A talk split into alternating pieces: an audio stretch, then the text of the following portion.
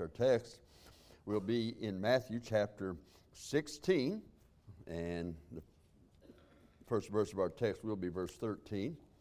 But, um, and we'll get that, we'll get to it hopefully. Um, you know, sometimes just as, not just as preachers, uh, pastors get together and so forth, but just so many other people that I go around and talk to we, we get conversations about church, the church today. Um, I can remember uh, you know, Sunday morning, Sunday night, Wednesday night.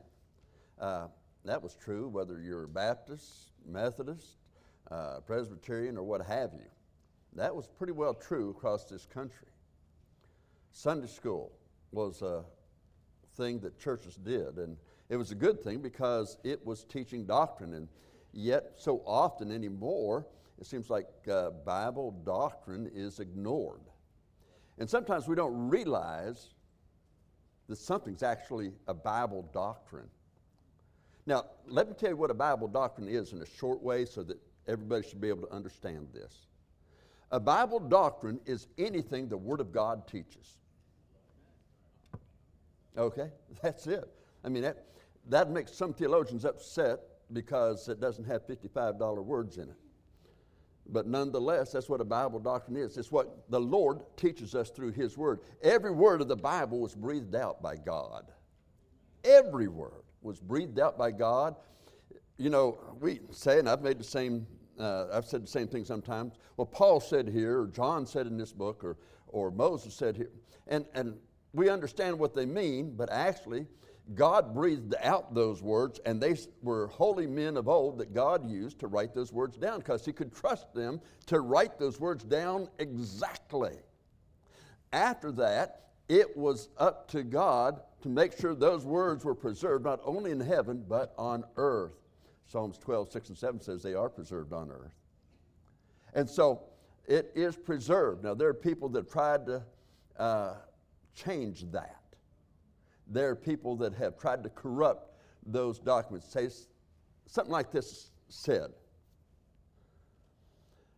They don't have the original manuscript, so we don't really know if we have the completed Word of God. Okay? We don't have the original car that was ever driven, so we don't know if there really are cars. Makes as much sense. Now, look, Almighty God is preserving the Word. He put the Waldensian people, they, they went up in caves, hiding from Romans that would try to put them to death government trying to put them to death for making copies of the Word of God. But they were so uh, fervent in it, they would. Now, you got to understand, they didn't have this the parchment they wrote on, they'd write on it, and, and they'd be copying, and then they'd come back, and they'd come to the middle word. That middle word that matched the middle word of the original manuscript, guess what? They started over. They didn't have quick erase, okay? They had to start over with a brand new parchment. They had to do that in order to have this Bible. Men did that, they were faithful to do it, they stayed to it. Later, uh, in Alexandria, Egypt, there were some very well educated men that were slaves. Now, their choice was to be able to go out and work in the fields or sit in the library somewhere and make copies.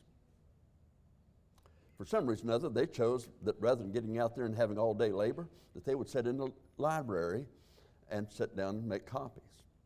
Matter of fact, those copies had a greater chance of being preserved simply because the weather, the dryness, and everything they were written in, whereas this other was written with lights and, you know, I mean, really just lamplight and, and in caves.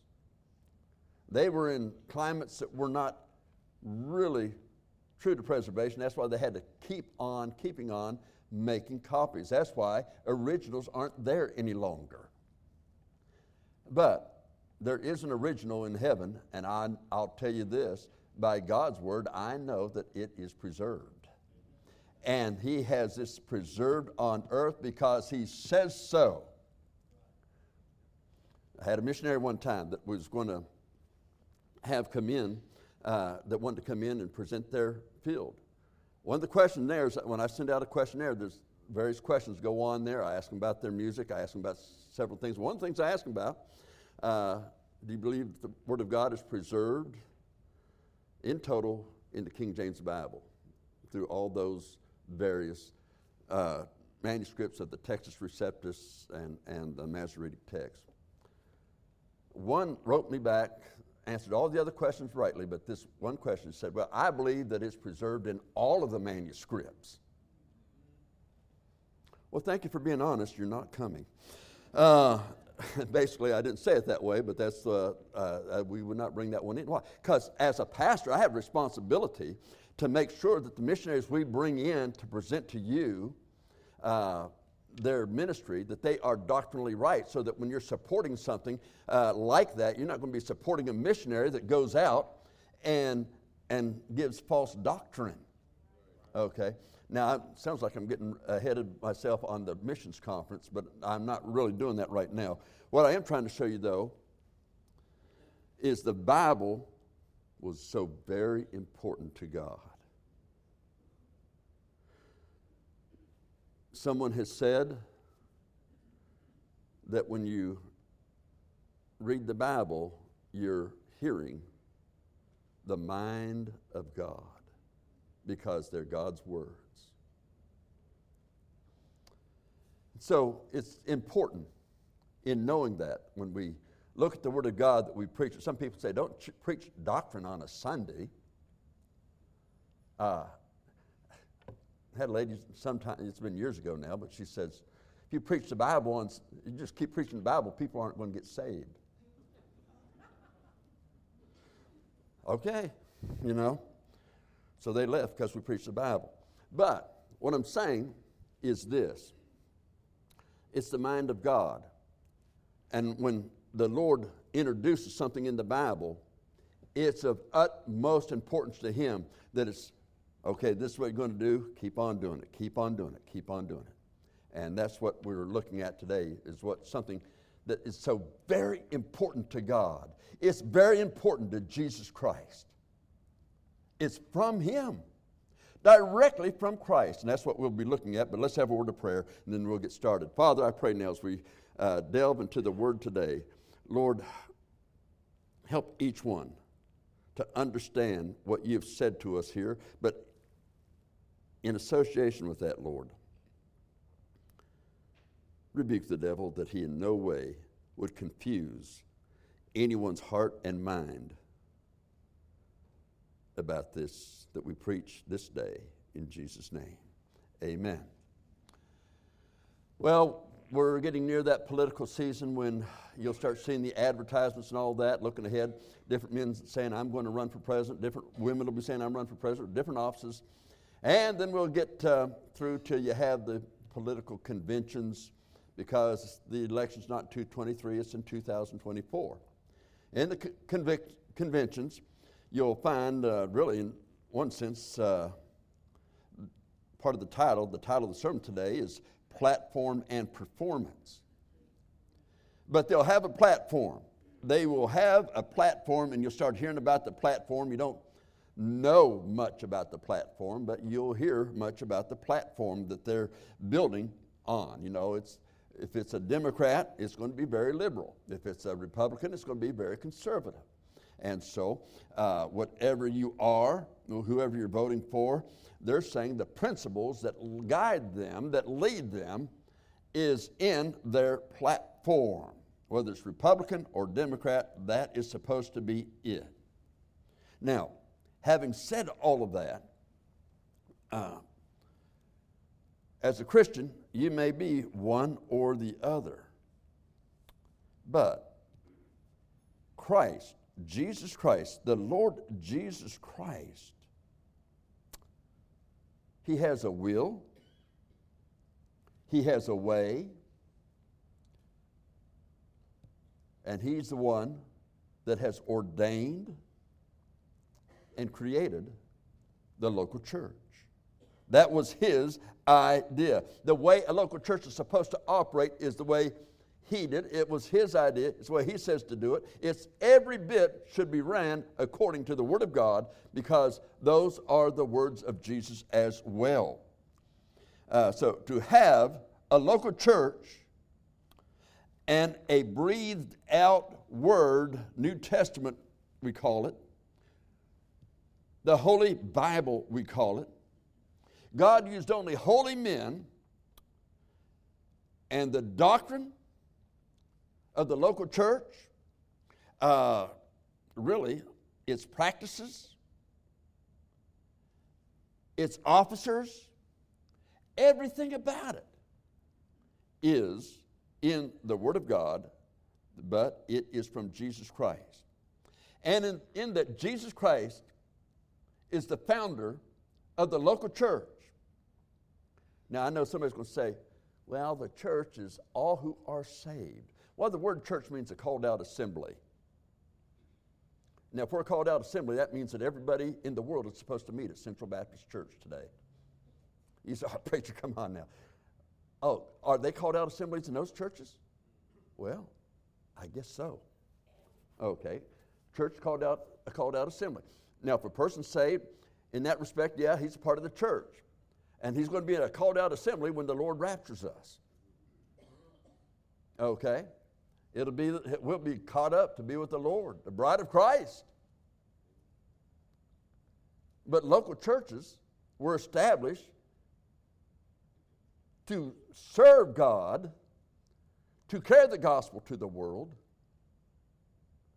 to demonstrate the will of God, the holiness of God, the way of God in all their living and way and ministry.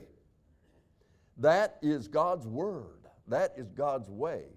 And so, because of that, uh, you need to understand in that He would breathe out this New Testament and teach us about it, tell us about it, then we must realize that as Christians, as saved people, if you're saved, you're part of a called out assembly, and God has led you to a place where you should assemble to hear God's word, pray, and serve the Lord together because we are laborers together with God.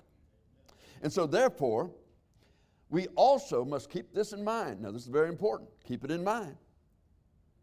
Each of us will give an account of our part in the local church.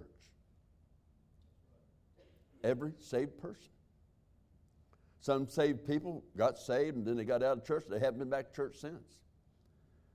Uh, they're going to have to stand at the judgment seat of Christ if they are saved one day and given a reason why they did not go back to church. Well, so and so said this, so and so. Did God say that? Did God do that? No. So why are you taking it out on God? Why did you take it out on God? I want you to see all these rewards over here. And look at all these rewards over here. Guess what? Those were yours, but they aren't any longer.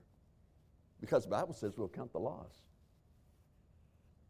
The local church is a very important that Jesus Christ uh, was God, God the Father, God the Son, God the Holy Spirit. God is the spirit, but He came. The Holy Spirit came upon Mary, formed the seed. The Father took over and formed the body. And Jesus had given Himself to be this sacrifice, the entire Trinity involved in our salvation. That was God's way, that was God's plan from the very beginning. We were made in His image. God is a spirit, so man is born with a spirit. Our spirit is the image of God, not our bodies.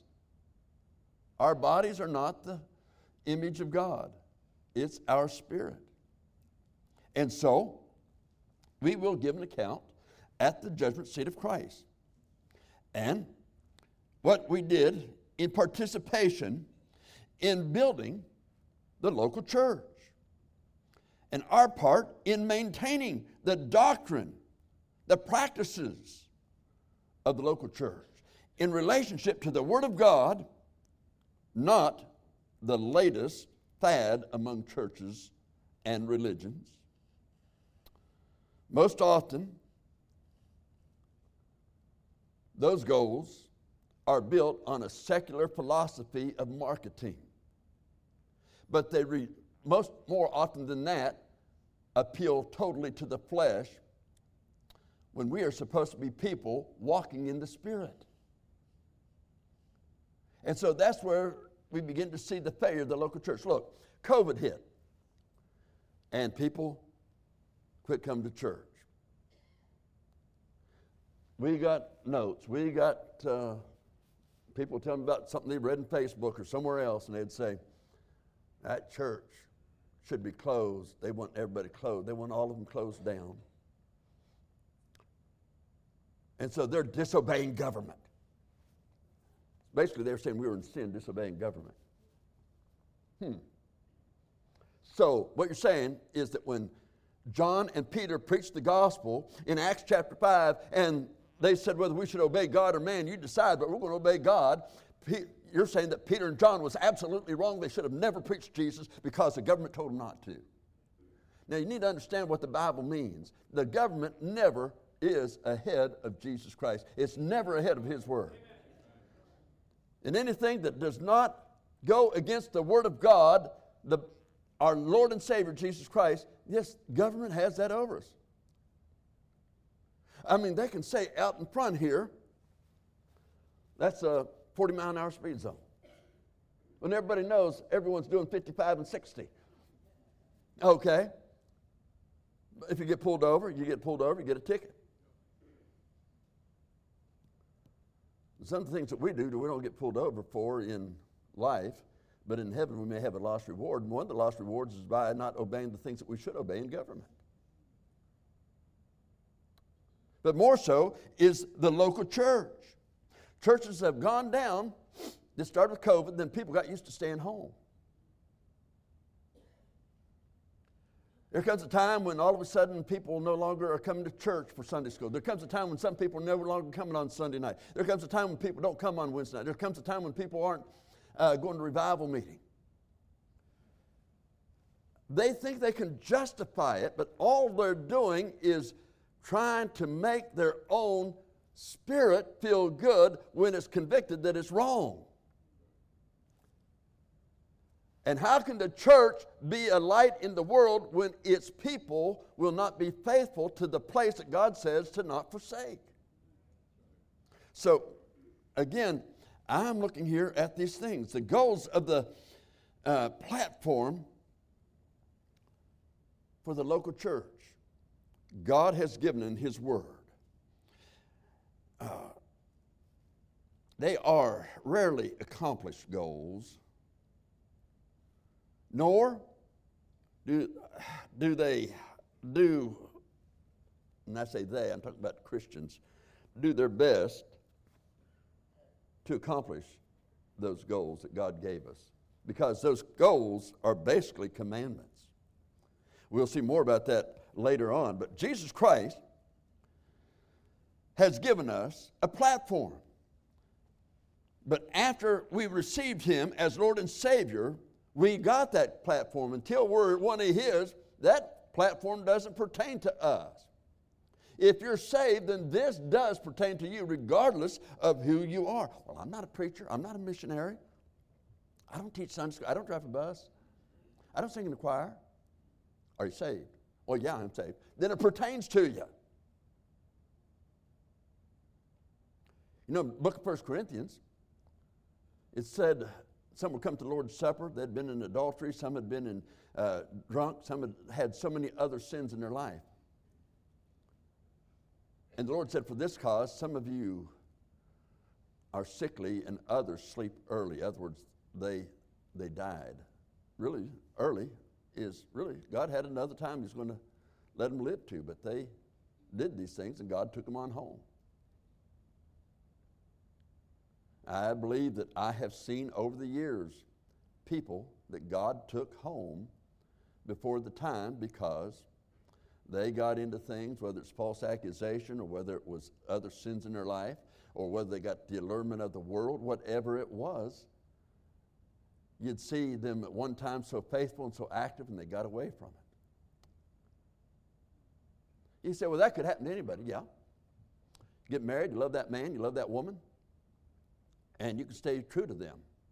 But then on the other hand, you can get away from it. Well, that's different, preacher. No, it's a commitment to Jesus Christ.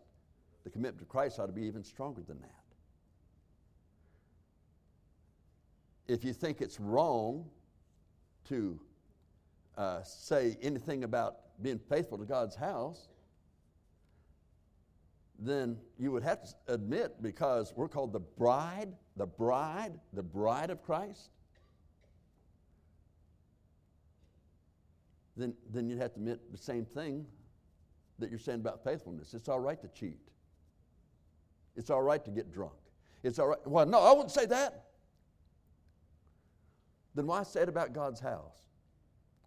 Why not be faithful? Why not do God's will, God's way? Remember, we are in a personal relationship with Jesus Christ if you're saved, and you need to feed that relationship every day of your life on this earth. And He has a platform for us. And yet, all of us, myself included, too often we fall short of that. Now, having said that, I want us to look at our text here quickly and just to get started on. Verse 13 here of, of uh, our, our text, here in Matthew 16. When Jesus came into the coast of Caesarea uh, Philippi, many of you that went to Israel with me, we, we were there. We were in Caesarea Philippi. That's where the, uh, remember the races, the I call them the go kart races, but you know, they had the horses, they were doing it, the chariots and all that. But uh, anyway, that's where they had the races. We had the other things that we saw there at that place. But the, he's there. This is where this is going on at the moment. He asked his disciples, saying, Whom do men say that I, the Son of Man, am? Now, here is where we get into the platform. Jesus is right here introducing for his disciples the platform for the local church. This will go on. This will go on and on. This is the platform for the local church. Verse 14, and they said, well, some say that thou art John the Baptist. Uh, some, Elias. And others, Jeremias or what are the prophets? Oh, the Lord already knew what they were saying. He already knew that. Now he's talking to his disciples, though. He knows what men are saying.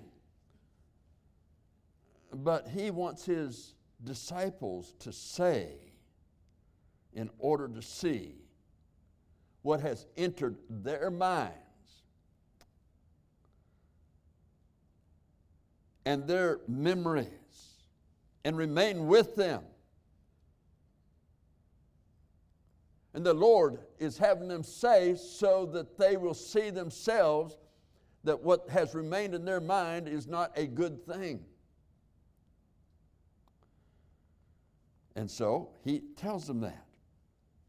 See, they need correction and they need teaching to know what the platform of Jesus Christ is going to be.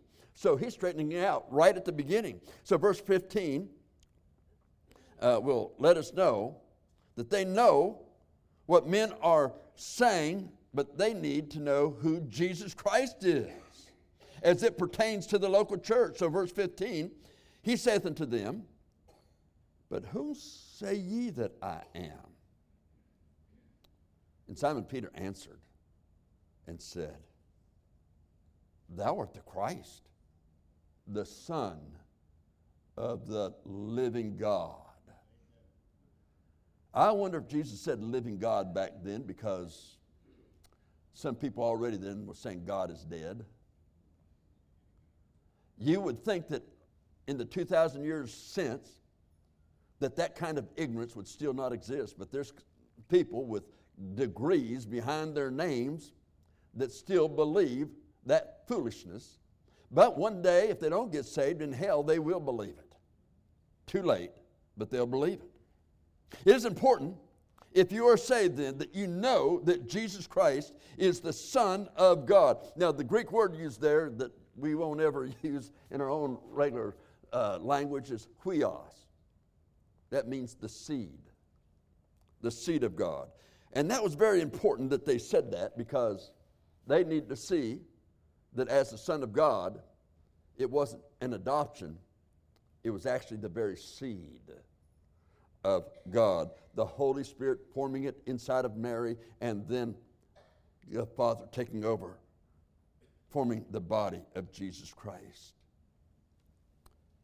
And so, if the priest of that day and the Pharisees of that day had heard Peter say that, they would have had Peter taken aside and they would have stoned him to death because they considered that blasphemy to claim that Jesus Christ was the Son, the seed of God the Father.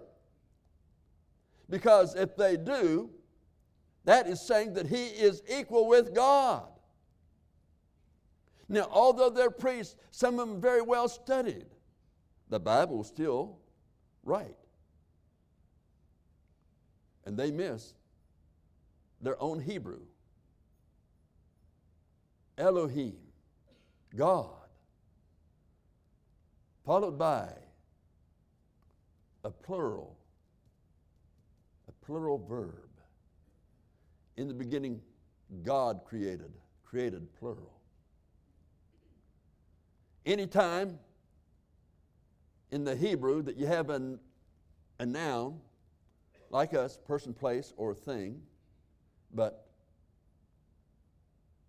in the way it is presented there, it can be in a plural, two or three or more. More often it was three or more, which explains God said, Let us, God the Father, God the Son, God the Holy Spirit, three divine persons in one divine essence, make man in our own image. That's why I say you are a spirit with a soul and body, not a body with a soul and spirit. You're a spirit with a soul and a body. Your spirit will leave this body, but not, not will your body leave the spirit. The spirit will leave your body. Your body will lay on the ground or wherever it is. And Jesus answered and said unto him, Blessed art thou, Simon Barjona, for flesh and blood hath not revealed it unto thee, but my Father which is in heaven. You see, this belief of Peter's is very real. If it's not real, then Peter will not be able to have the heart and the commitment to stand to be persecuted, to be hung upside down and crucified on the cross, to take the ridicule of man, to do all of that, to lay his life on the line, has to be a heart commitment to God. It has to be a heart belief in Him. Knowing if I lay my life on the line for Jesus Christ, if I lose my life, if I lose everything I have, I still have Jesus. And when I get to heaven, I'll have rewards that will never, never pass away. That's what we have. We just need to walk according to His will. And so often, I believe that the biggest failure today, one of the great shames of today, the biggest failures of today, is that the Muslims have more faith in their false God that they will give their lives like the towers that came down because they've been told that they have 72 virgins awaiting for them if they do that. Goodness gracious, they don't even know what they look like. Worse than that is someone said here just recently, uh, think of all the mother in laws. Uh, but I won't go there. Okay. But, you see, the reason Christians won't stand as strongly as those that believe in a false God stand is because there's a big bright medal that's on your chest, it's on your life, that that medal is the fear of man. That metal identifies you. You don't want to have man turn on you because you stand up for Jesus Christ. You don't want to witness for him. The metal, the fear of man has kept you from bringing men and women to Jesus Christ. It's kept you from living holy and acceptable unto God, which is your reasonable service. And the reason is, although you may be saved, your heart lacks a true faith and commitment. That the sufferings of this present time are not even worthy to be compared to the glory that shall be revealed in us. Paul, you got your head cut off. It's not worthy to be compared. Not worthy to be compared to the glory that shall be revealed in us. Pliny, you're burning a stake. All you had to do is deny Jesus. To actually be set on fire That is suffering. But it is not worthy to be compared in its greatness of suffering to the greatness of the glory that you receive in heaven. I can't put that together. There have been people that have seen their children be put to death because they would not reject Christ. Your children live if you'll reject Christ, if you'll curse God, so to speak, and, and, and do that. They wouldn't. That's got to be a terrible inner suffering. But that suffering in its greatness and its power is not anywhere near to the glory and its greatness that shall be revealed in us. Now, you either believe God on that or you don't. And that's the difference between a true commitment and faith. That is the big difference between a true commitment and faith. And so, the platform of the local church begins first with this Jesus Christ is the Son of God who came to this earth to take on a human body, a human spirit, that one day, that after being tempted and tried in every way, tested to see if he would sin as a human, and he did not. I believe he is impeccable. But nonetheless, he did not sin one time. That's what he, way it had to be for him to be a perfect sacrifice for my sin, for your sin. That's why I said earlier in the announcements no matter what sin has entered your life, it can be forgiven totally. You can be cleansed of it. So, Jesus died for my sin. He was placed on that cross. And oh, we've read so often and we've seen, they've made pictures of it and things like that of, of Jesus on the cross and how cruel it is the bleeding, the, uh, the cursing, the, the, the shame of it all. Yet, the greatest suffering wasn't any of that. It was when the Father poured out His wrath, His almighty wrath on the human spirit of Christ because Christ had on him our sin. He had on him our sin. And the Lord was pouring out his wrath on that. I mean, always before when Jesus was in the wilderness and tempted of the devil, and in the Garden of Eden, and uh, garden, not the Garden of Eden, but in the Garden of Gethsemane, and he was sweating drops that were so huge they was as thick as blood.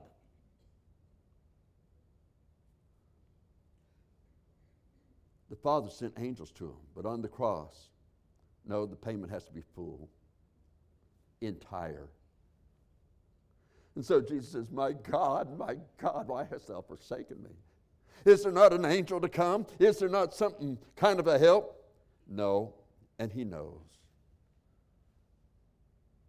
If he's going to pay the penalty in full, he also knows that he could whether an angel was sent or not, because he was God come in the flesh, he could have, just like he calmed the seas, healed lepers, He could have just come off that cross, or he could have just ended it right there with everybody. He didn't. Why? Because the salvation of yours and my soul was that important to him. Obtaining the forgiveness, and that was a terrible price. That was a great price. It was blood. The life is in the blood, and the blood of Jesus Christ was the only blood that was pure. And with the life, and He, a life giving Spirit, as 1 Corinthians 15 tells us, gave His blood.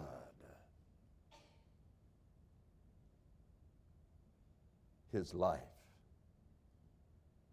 that He might cleanse and save us. Now, I don't know anyone's heart in this auditorium, watching live stream, or listening on radio. But I can tell you this regardless of what your sin is,